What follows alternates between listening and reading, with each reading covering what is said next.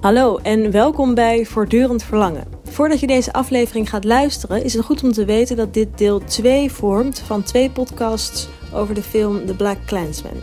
Dus misschien is het tof om eerst de vorige aflevering eh, nog te luisteren. In die aflevering hebben we de nadruk gelegd op de Ku Klux Klan. En deze aflevering gaan we het hebben over de Black Power Movement. Uh, de andere groep die in de film naar voren komt. En dit trekken we wat breder.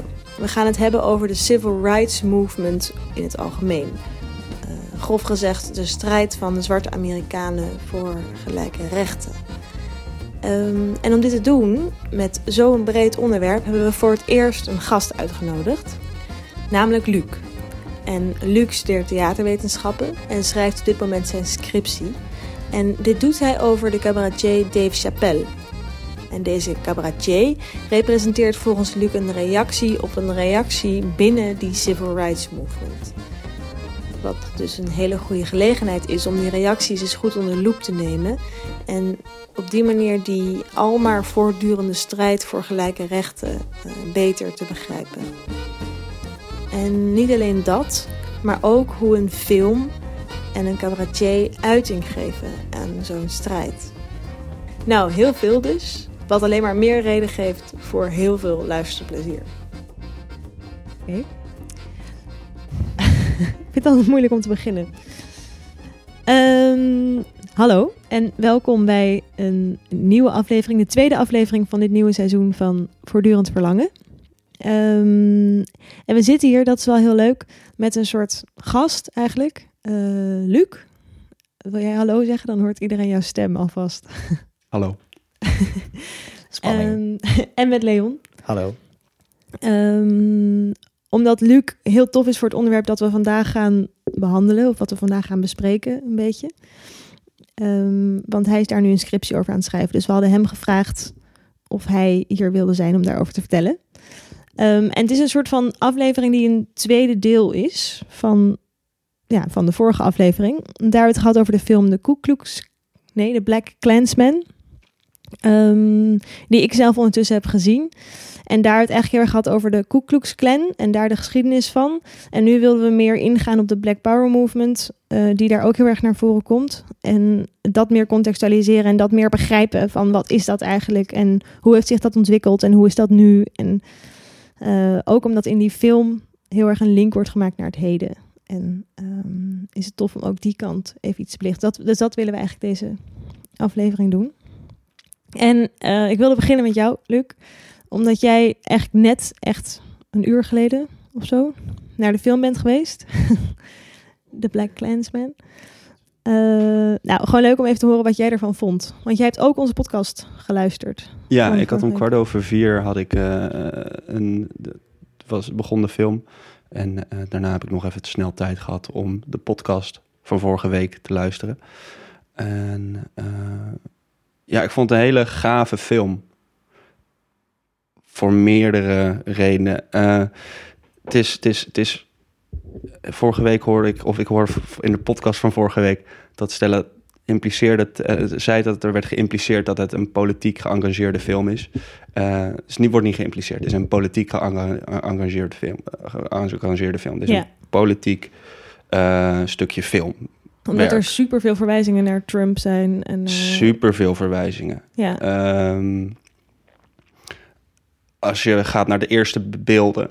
Uh, we hebben het over uh, Alec Baldwin, die een onhandige soort van promo-speech maakt voor de KKK, voor de, voor de Ku Klux Klan. Ja, dat was, een, dat was een, een, een, een, hoe noem je dat? Een leidend figuur binnen de KKK. Ik nee, ik weet niet wie hij moest voorstellen. Maar wat het, wat het wel was, is van dat hij, uh, Alec Baldwin, uh, uh, een soort van onhandig mediafiguur speelde. Dat in al zijn onhandigheid toch een hele agressieve, racistische boodschap probeerde te verkopen. Um, Alec Baldwin is ook voor Saturday Night Live een van de hoofdfiguren die Trump speelt. Ah ja, wacht even, ik ben heel kwijt. Wil je even in de context geven wie dat... Is dat een acteur in de film? Als een acteur, ja. Ah, is ja, een acteur en ook een komisch acteur Ja. in Amerika. Eh, en Alec Baldwin die, eh, stond de afgelopen jaren bekend om als een soort van de vaste... eh, eh, eh, Media-personificatie van Trump. ja, persiflator Ah, van, eh, van die Donald Trump, Trump. belachelijk maakte. Precies. Ja, precies. En hij speelt een rol in de film. Ja, die eigenlijk al gelijk voor het Amerikaans publiek dat links is. Mhm. Want die gaat niet naar een Spike Lee film zonder precies te weten wat je verwacht. Want Spike Lee is al sinds de vroege jaren 90, volgens mij al laat jaren 80 bezig met het maken van Deze. pro-zwarte eh, eh, eh, Amerikaanse eh, politiek geëngageerde films. Hm. En eh Alec Baldwin is het tweede onderdeel van, van, van, van, van die film. Het eerste onderdeel is een stukje uit eh, een oudere film... waarin er honderden dode eh, Confederate soldiers op de grond liggen... en daaronder de Confederate... en daarboven de Confederate flag. Ja. Eh, heel duidelijk. Dus het is al gelijk heel politiek en... En wat vond jij zelf dan van de film? Was je er dan positief over of niet? Was het tijd voor zo'n politieke persiflage van dit verhaal? Ik weet niet of het daar tijd voor is. Het, het, het- het feit van dat die film gebeurt, betekent dat er tijd voor is. Eh, Ja. als, als, als, als wetenschappertje in mij. eh, Ja. zeg Maar ik heb je er een mening over? Of- Ik vind het een hele gave film en ik vind het, eh, ik vind, ik vind het verhaal wat verteld wordt, vind ik relevant.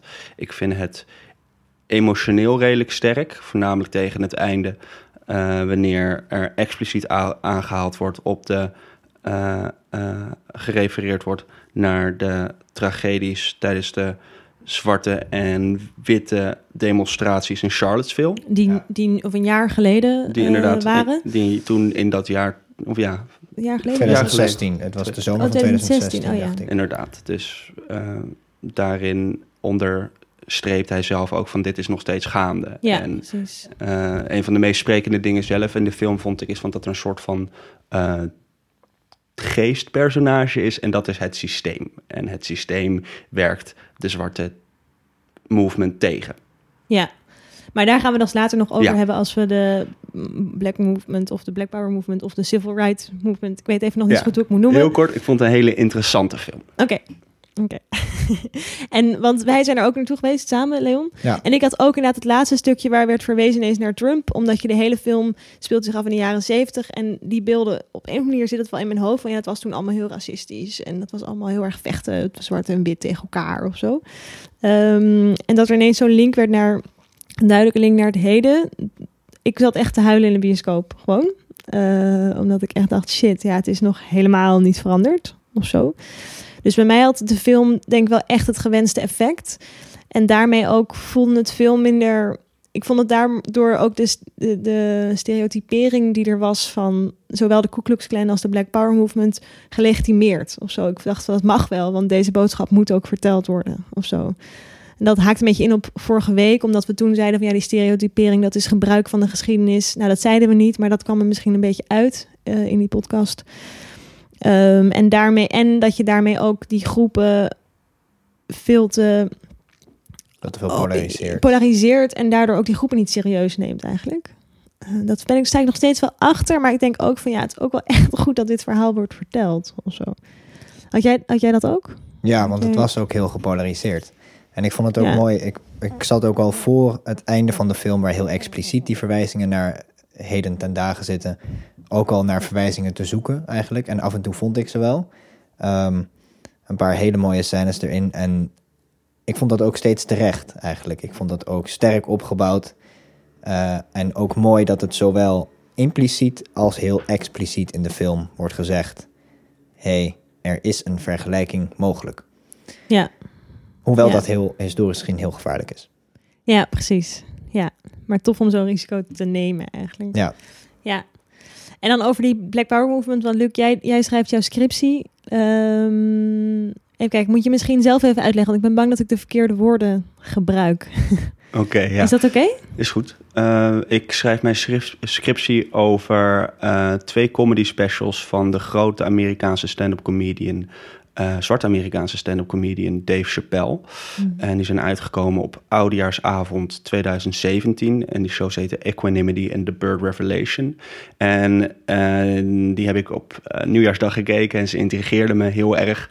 eh, omdat ze erg... Enerzijds werden er, werd er geschuurd met, eh, met stereotypes van eh, zwarte mensen. Anderzijds was hij heel expliciet en rustig en doordacht intellectueel en eh, historisch met eh, eh, in, in wat hij naast de grappen zei. Ja, want voor duidelijkheid, Dave Chappelle is ehm, zelf een donkere man. Ja. En die, sta, zou je, die staat nu op een bepaalde manier symbool ook, of die maakt zichzelf symbool. Zou je dat kunnen zeggen voor de Civil Rights Mo- Movement nu in Amerika? Of die zou je daaraan kunnen linken? Nee, ik laat ik het zo zeggen. Hij is comedian. Als je comedian bent, gebruik je algemene kennis. Je Hm. leert als comedian die alleen maar niche kennis gebruikt, kom je niet zo ver. Ja. Eh, dus hij bouwt voort op de traditie eh, van eh, een, een, een geschiedenis van specifiek zwarte mensen. Hm, ja. En die geschiedenis is grotendeels gekenmerkt, of eigenlijk volledig gekenmerkt door slavernij en grotendeels ook eh, eh, eh, de emancipatiebewegingen in de jaren 60 en 70. Ja, en vervolgens, en dat is waar mijn studie heel erg op, mijn scriptie over gaat, is de reactie op het positivisme en de roep naar één zwarte gemeenschap. en is dat een, een trend die, daar is, is daar een reactie op? Dus daar zeker een reactie op. En is hij daarmee onderdeel van een algehele trend om daarop te reageren? Ja. Oké. Een marge in die trend. Ehm, even terugkomen op wat er precies volgens mijn scriptie gebeurt in de jaren vijf- eh, 50, 60, 70. Ja. En daarna zijn twee periodes die ik noem. En de eerste, eh, je hebt, ik heb het over pre-sol. Binnen de civil rights movement, zeg maar. Nee, over het algemeen. Over het algemeen, Over ja. het algemeen.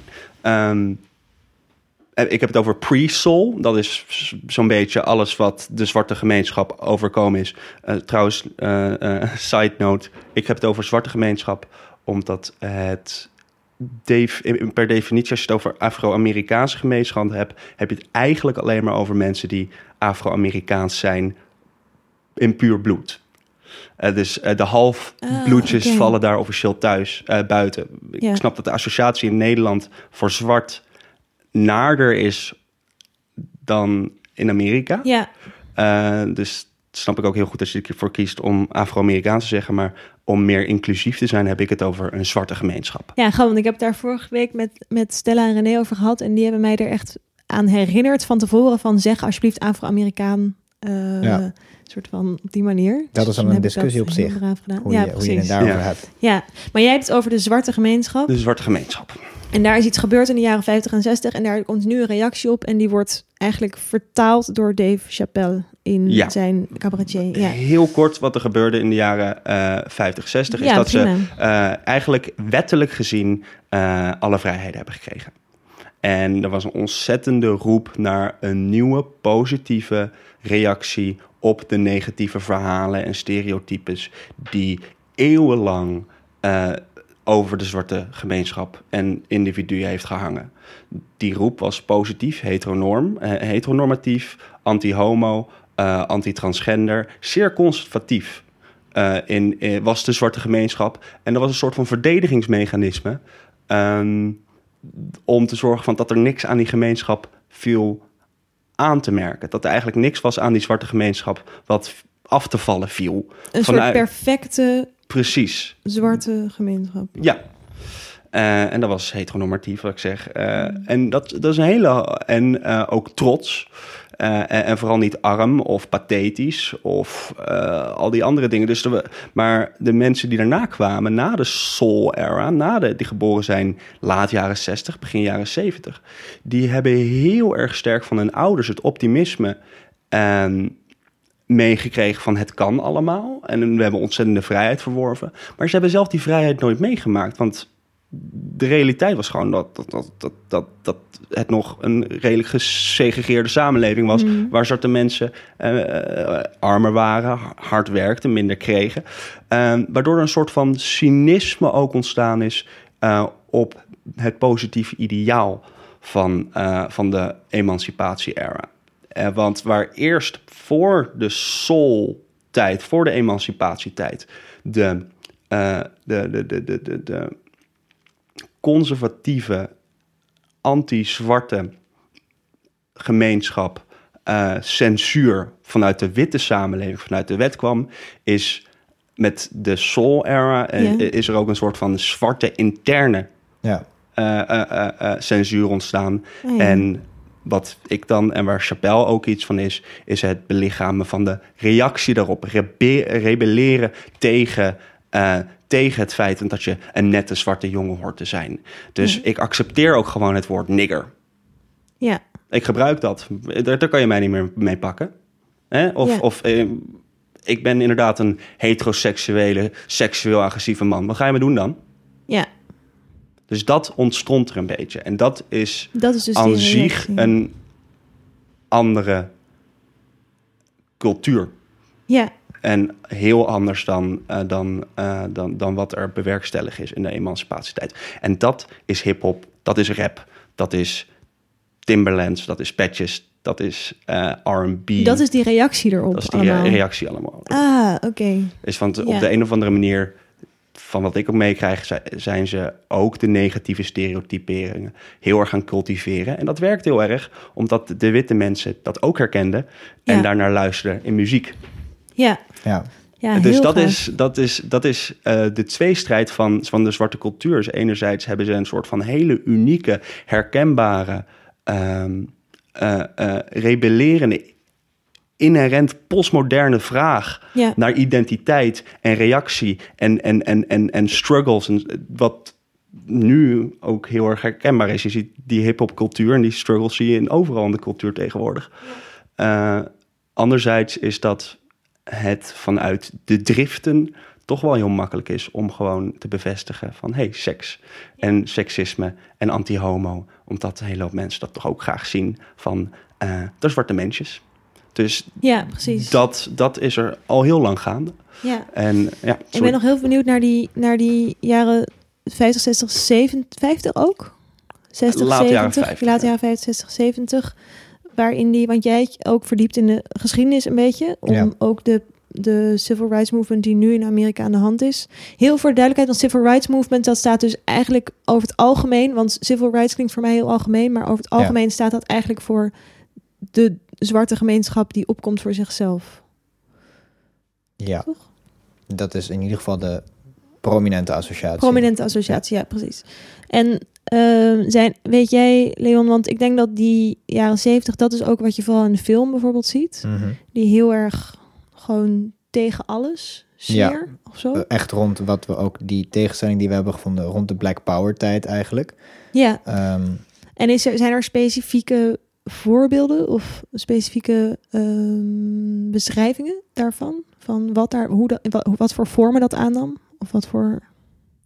het is een beetje een ontwikkeling in zichzelf. Iets wat jij ook al schetst, denk ik. Dat het best wel verandert door de jaren 50, 60, 70 heen. En dat er Mhm. een aantal splinterbewegingen zijn en een aantal dominante stromingen binnen die civil rights movement. Manieren waarop mensen omgaan met het vraagstuk van civil rights en het vraagstuk van ongelijkheid. Wat natuurlijk ook blijft op het moment dat Jim Crow wordt afgeschaft. Iets waar we het in een eerdere podcast over hebben gehad. Met de, eh, toen we het over de eh, drugsverslaving hadden. En Mhm. waarom daar zoveel meer van, eh, van Zwart-Amerika mee te maken heeft. En het gevangenissysteem, et cetera.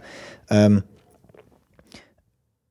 ik vond een heel interessant artikel. Ik weet niet of ik daar nu over uit mag wijden. Dat is het, in het begin van de hele civil rights era. Dat mensen terugkwamen vanuit de, eh, vanaf het front eigenlijk. Vanaf de Tweede Wereldoorlog.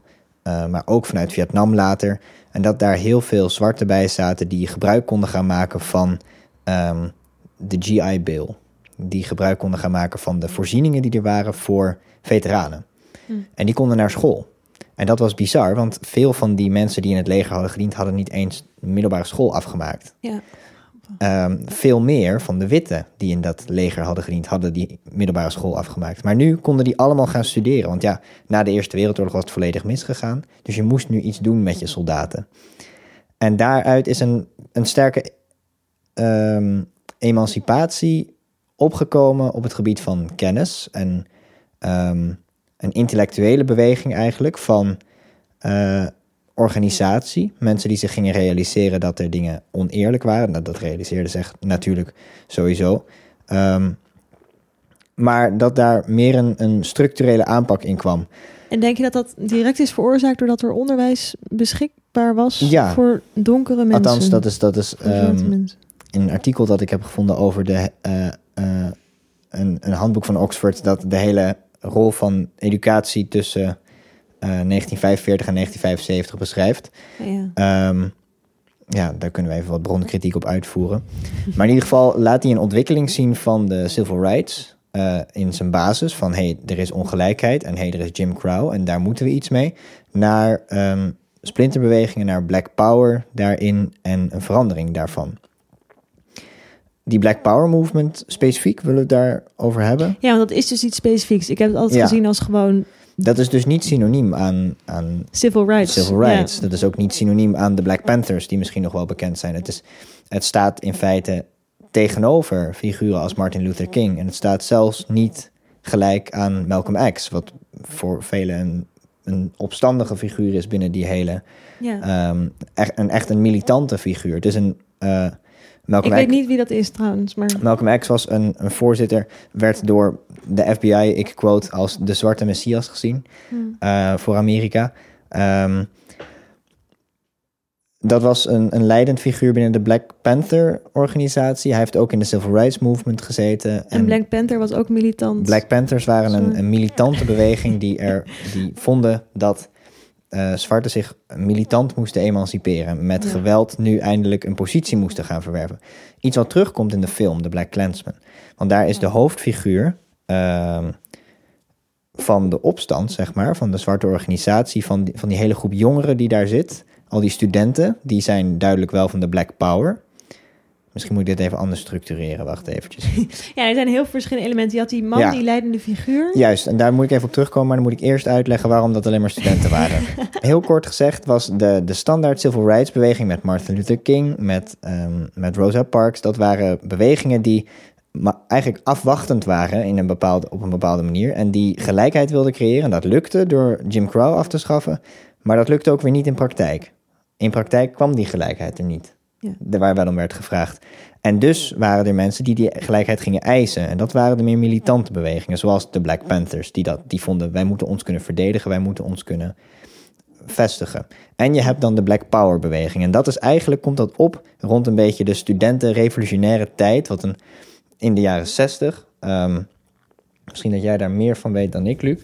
Ehm, een hele stroom van, van opstand in feite, wat in 1968 ook in Amsterdam tot gigantische studentenopstanden kwamen. En wat daar heel erg de Black Power beweging werd. Van wij moeten onze plek verwerven in deze maatschappij. Eventueel naast de witte en anders in plaats van de witte.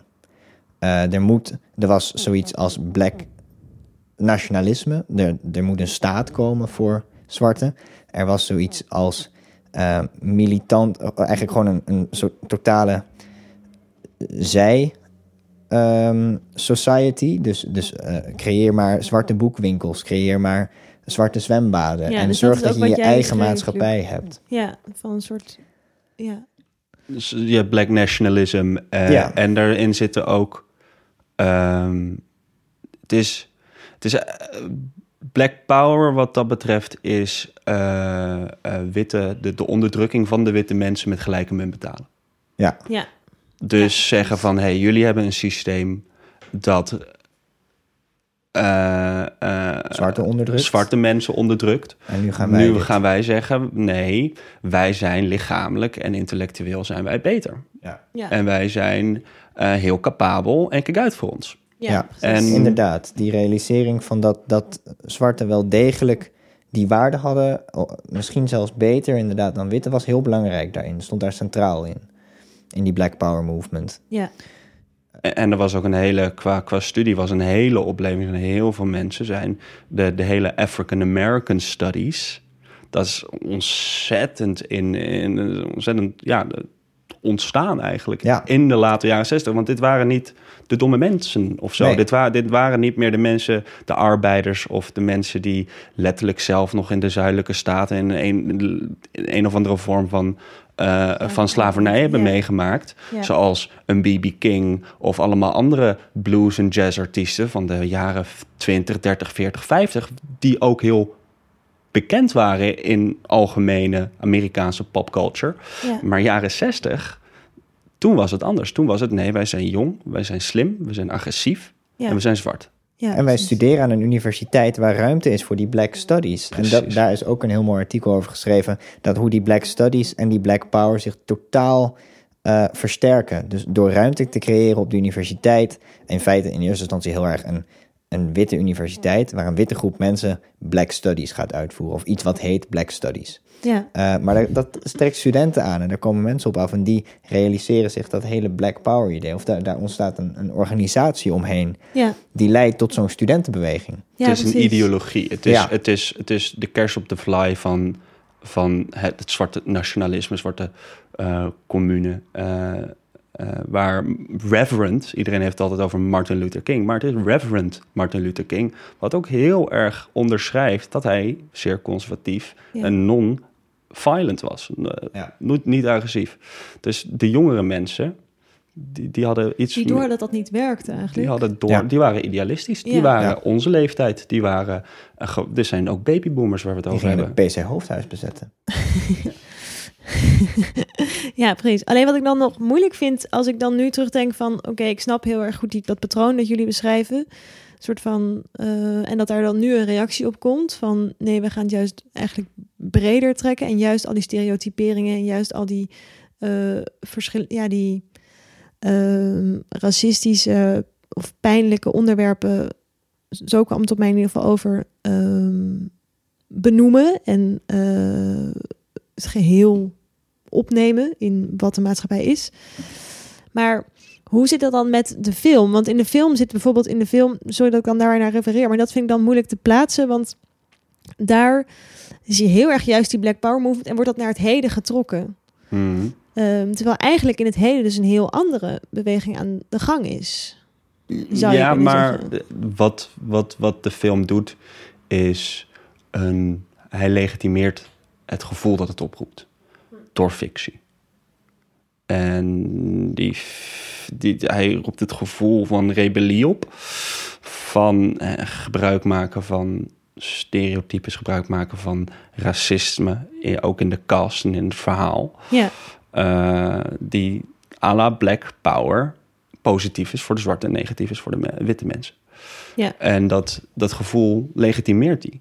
Dus daarmee komt hij weg. Dat maakt het actueel en dat maakt het wat dat betreft een hele succes eh, geslaagde film. omdat het juist dat gevoel blootlegt. Omdat het doet wat de filmmaker wil dat de film is.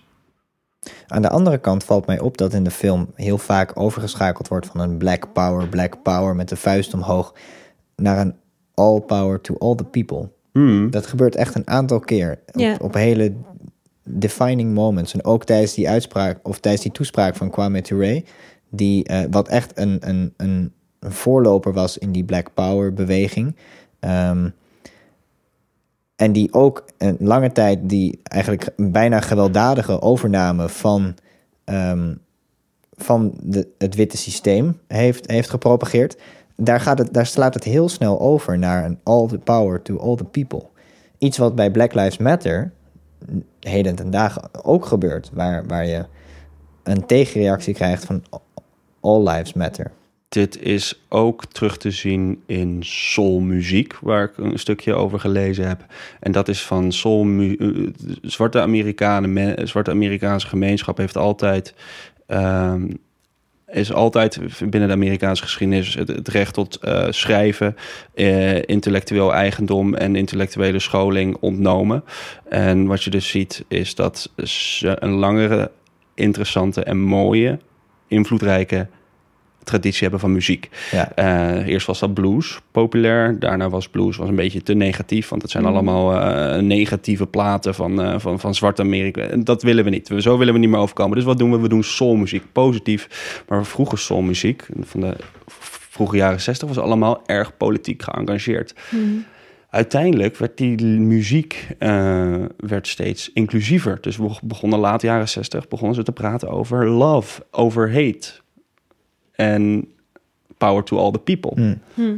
Dus dan krijg je eh, een, alge- een, een, ja, een inclusieve soul-esthetiek werd er, eh, of soul-ideologie eh, ontstond er zo'n beetje. Ja. Ik heb misschien een Ja. leuke brug naar Dave Chappelle dan. Wat mij gisteren opviel in zijn show Equanimity, die ik heb gekeken, eh, is dat hij een, een groot punt weet te maken van de tra- transgender movement. Ehm, en dat hij daar zegt eigenlijk, of eh, hij benoemt het niet helemaal, maar hij, hij, ehm, hij stelt de transgenders klagen een beetje. Mhm. Dat, dat zij on, achtergesteld zijn en zij vragen om rechten. Terwijl ik als zwarte man nooit om die rechten heb kunnen vragen. En hij, hij, hij staat daar af en toe dan even stil, verbaasd op het podium van... Hoe kun je hier nou over klagen? Tegen mij. Mhm. Ik als zwarte man, hoe, hoe krijg je het voor elkaar? En hij echoot daarin ook heel expliciet iets wat Richard Pryor, een andere grotere zwarte Amerikaanse comedian, al zei in de jaren 70, jaren 80. Die toevallig vriendjes was met mensen van de Black Power, eh, Black Power Movement. En Dave Chappelle zegt: eh, Ik heb het idee dat, eh, dat transgenders alleen maar een heel groot topic is nu, omdat witte hetero mannen het willen. Ja. En dat, is, En dat, meent vind hij ik, ook? En dat meent hij. Ja, en dat vind ik ook eigenlijk weer eh, op diezelfde harde manier die parallel leggen tussen vroeger en nu, zoals in de film gebeurt. Ik vind dat een hele sterke verwijzing die daar heel duidelijk op terugkomt. En binnen de geschiedenis van comedy is het ook nog een hele sterk, eh, sterke verwijzing, omdat Richard Pryor precies dat Ja. zegt in, in, een- in een show in de jaren zeventig, volgens mij over eh, vrouwenemancipatie of zo, Ja. of, of, of, of, homo-emancipatie. Dat hij zegt van, nee, doe wat je wil, maar het valt me wel op dat nu witte eh, mannen het willen, dat het nu opeens een issue is. Maar Ja. wanneer zwarte mensen het doen, is het geen issue. Maar, want ik wil nog wel even, want we hebben niet zo heel veel tijd meer. Ehm, want wat ik dan moeilijk vind, want dit klinkt niet heel... Wil jij nog één keer dan ehm, uitleggen wat Dave Chappelle precies doet, waar, waardoor het een reactie is op dat, op dat eigenlijk eh, op de jaren 50, 60, 70? Dat doe ik aan de hand van een vergelijking in de film. Seksisme en racisme is duidelijk binnen de rollenverdeling tussen zwart en wit in, binnen de hoofdpersonen. Kijk naar witte mensen zijn vaak onhandig of worden beïnvloed door het systeem. Er zijn maar een paar daarvan eh, uitzonderingen. Dan zijn de mensen die eh, de, de twee witte mensen die de zwarte hoofdpersoon bijstaan in zijn Mhm. eh, veten tegen de Ku Klux Klan. Ja. Ehm, deze mensen zijn afhankelijk. En het grappige ook is dat eh, de, hoofdpersoon een machtspositie heeft over een witte persoon. Dat is een leuke ironie al binnen de, de, de, de, de, de, de rassenvergelijking. Ehm, de witte vrouw, de enige echte witte vrouw in deze film, is dom en afhankelijk. De Ja. enige. En lelijk ook nog eens. Ze is dik, lelijk, dom en afhankelijk. De zwarte vrouw. Ze wordt wel onafhankelijk op een bepaald moment, op een bepaalde manier. Ze, of de- er is wel die beweging En dan van faalt ze. onafhankelijkheid. Dat is waar. Ze faalt. Maar Dat de is waar. zwarte Sterker vrouw... nog, ze- ze- het plan mislukt door haar falen, omdat ze dom en lelijk is. en wit. De zwarte vrouw, de enige zwarte vrouw Ja. in deze, is sterk, Slim. onafhankelijk. En, waar mijn punt naartoe gaat, ze is aan het einde van de film, wil ze de hoofdpersoon, wil ze het met hem uitmaken, omdat hij een politieman is. Ja, Dit is sprekend voor het idee van de black community in de power move, eh, Black Power movement en ook deels de Soul era. Is dat ze in hun raciale, essentiële community, black community, Mhm. heel veel dingen eh, eh, eh, uitsloten. Ja. Zoals zwart zijn en een politieman zwart zijn en homo zwart zijn en transgender. Ja. En die frustratie, dat een hele hoop dingen niet konden, die is omgezet naar rebellie door de mensen die geboren zijn na de Black Power Movement. En kan je daar een voorbeeld van geven? Van Dave Chappelle? Of van eh, hoe hij dat doet? Hoe hij dat doet, kan ik dat. eh, hij, nee, hij is dan weer een, een, een redelijk een reactie die, eh, die weer een reactie is op de reactie. Oh, sorry, ja, op de rebellie dan. De, de, de rebellie is, eh, wat ik eerder ook zei, is dat, dat sommige goes. mensen, het gebruik, eh, sommige zwarte Amerikanen, het, het woord nigger eh, accepteerden of eh, Mm, oké. eh, masculien gedrag begonnen te cultiveren. Eh, dus vervolgens daar weer een reactie op is, inclusief van Dave Chappelle, door te zeggen van hé, hey, we worden op de, alle, op de een of andere manier allemaal onderdrukt door het systeem. Hmm. En eh, maakt niet uit, ik hoef je niet te snappen. Maar aan het einde van de dag eh, ja, moeten we allemaal gewoon Trump haten. samen. Ja.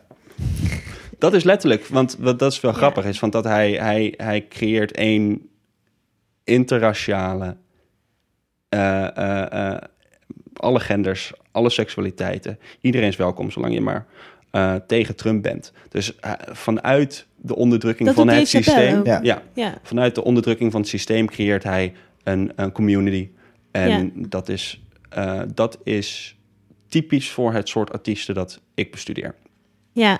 En ook wel een soort van ehm, eh, om onder, ja, een soort van om, om iedereen all-inclusive te zijn, is er wel weer een nieuwe vijand nodig of zo. Of is er weer een nieuw iets waar je dan met die groep met z'n allen tegen bent. Zo Ja. klinkt het. Of is dat dan te, te kort door de bocht, denk je? Eh, ja, nee, het is, ik, denk wel, ik denk wel dat het, dat is wat er gebeurt. Ja, zeker. Maar het is, het is en dit is ook wat eh, op de een of andere manier Spike Lee doet in Black Clansman. Maar Ja. het voelt legitiem. Op dat moment, dat je, aan Ja. het einde van die film, voel je met hem mee. En dat is, wat, als, dat is het gevoel wat de kunstenaar wil bereiken. Is dat je voor heel even denkt van ja, ik snap, ik snap iets meer. Ik snap iets meer van zwarte mensen. Ik snap iets meer van hoe slecht de Black Clansman, eh, de, de, eh, hoe, hoe slecht de Ku Klux was. Ja. Ik snap meer de vergelijkingen.